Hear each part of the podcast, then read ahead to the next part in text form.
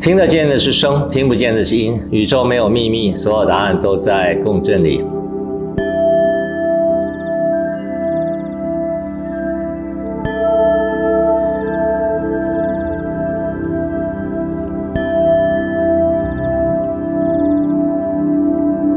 大家好，我是杰克，今天和大家分享一个新的课题，叫耳根圆通十二小德啊。叫缘起与迷航，为什么今天会有这一个新系列的分享呢？哈，是因为在今年呢，过年以前呢，我同时收到有很多很多的啊、华人朋友们哦，还询问哈，他们说，哎，杰克啊。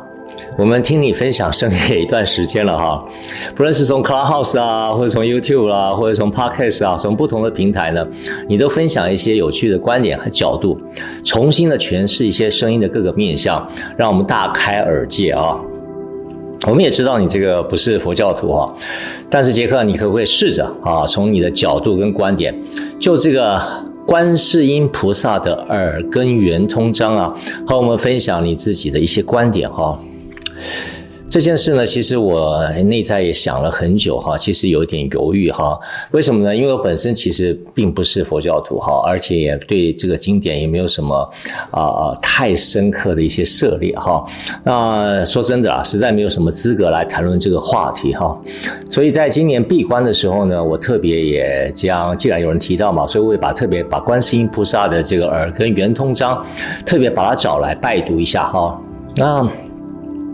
稍微看了一下，我觉得我心中有非常非常深的触动啊！我个人觉得这些远古的经典呢，的确是不可思议的不可思议啊！我看了那短短的七十二个字啊，已经将我这辈子对声音所有的体悟啊，做了非常完整的一个梳理哈，而且用一个非常优美的一些文字。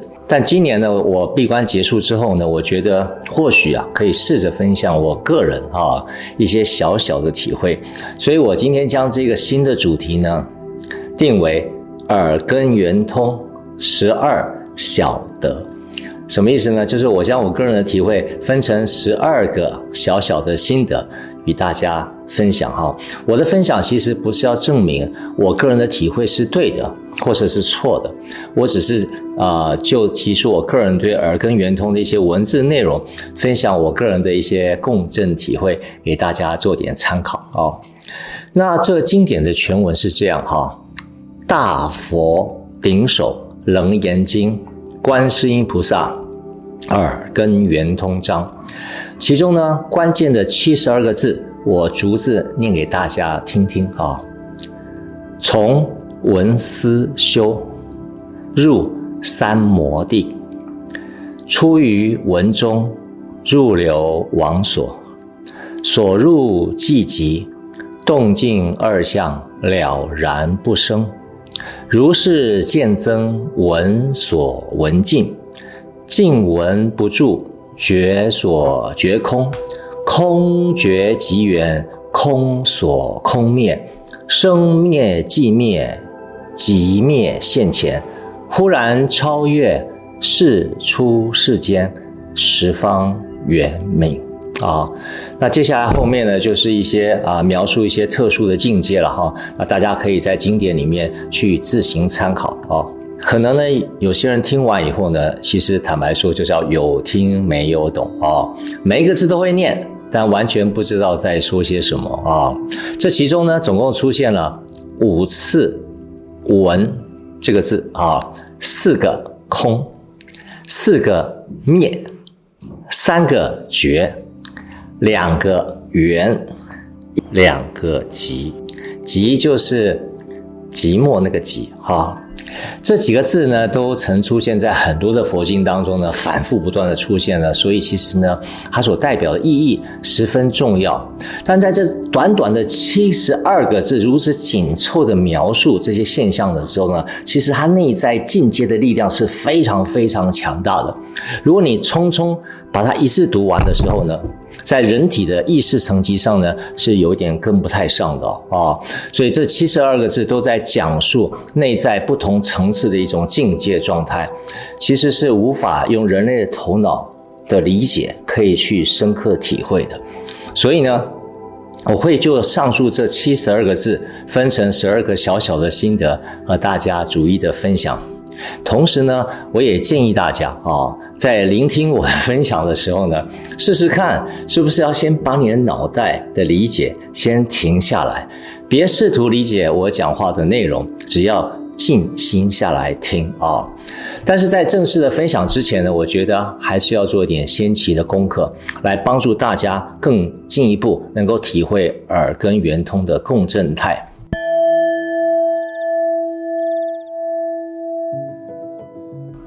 那我们先听听哈，这个维基百科哈，到底怎么介绍耳根圆通哈，非常有意思啊。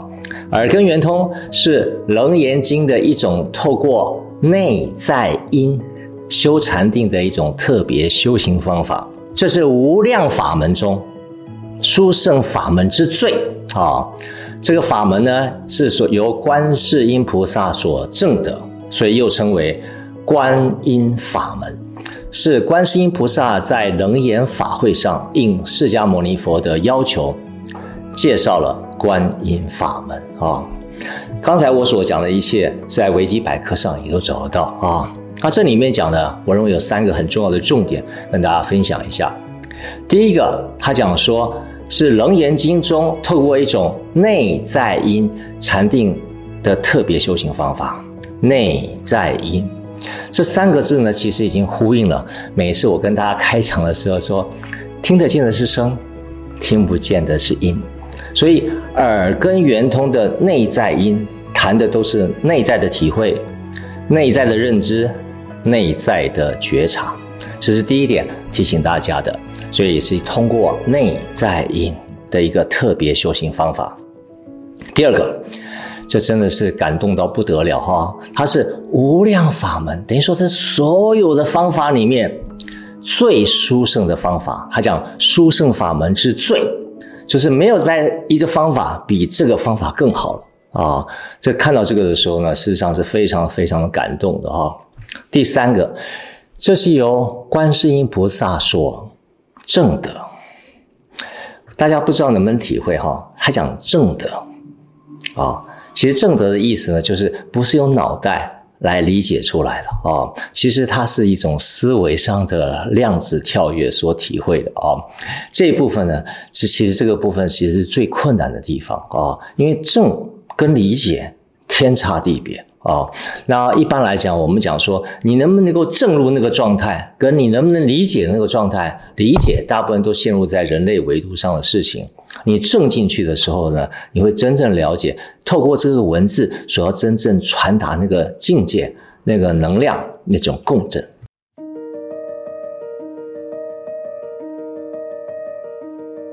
那我最后呢，也问一问大家哈，有没有想过这个问题哈？这个问题很有意思哈，呃，难道你不会曾经问自己吗？就是说，观世音菩萨这个法名哈，是从哪里来的？如果你就字面上的解释去听的话，从人类维度的理解就有点怪怪的哈。各位，我这一点不是说有冒犯这个法名的意思啊，我纯粹就这个名字上面的感受跟大家分享一下。其实，如果你用正常人类的维度去取名的话，你应该用取什么名字？照理讲，应该叫做听是生菩萨，不是吗？因为救苦救难的观世音菩萨，不是就要聆听众生的求救之声吗？对不对？所以应该是听世声菩萨呢？怎么会用观世音这个名字呢？我不知道各位有没有提问过、提问过自己这样的问题哈？其实呢，这一点跟耳根圆通章息息相关啊。其实很多朋友都跟我以前一样啊，也会纠结说。这些远古圣人啊，或者是这些慈悲的神明啊，啊，尤其这三年吧，哈，难道没有看到这世界上啊，全球的疫情啊、战争啊，哈，让那么多的人啊，无辜的受到苦痛和打击啊？有时候想想说，难道这些神明 你们在做什么？哈，难道你们都没听见吗？那这一点哈，其实跟这个耳根圆通章有非常息息相关的部分呢、其实呢。观世音菩萨所谈的境界，都在谈内在音的转化，而不是纠结在外在听得见的世界啊。所以，我们可以透过耳根圆通章，可以慢慢的体会观世音菩萨他内在音的角度、内在音的维度。